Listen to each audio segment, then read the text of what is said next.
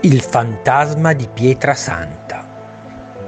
A Pietrasanta, un comune toscano famoso per la lavorazione di metalli e marmi, meta di scultori proveniente dai sette continenti, si narra dello strano caso del fantasma di una bambina che infesterebbe il centro cittadino.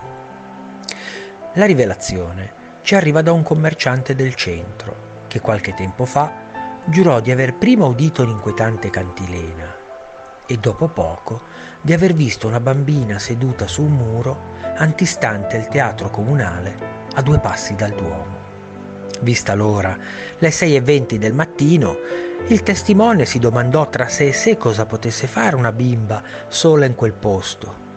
Giusto i pochi istanti di riflessione per porsi questo normale quesito che la bambina non c'era più.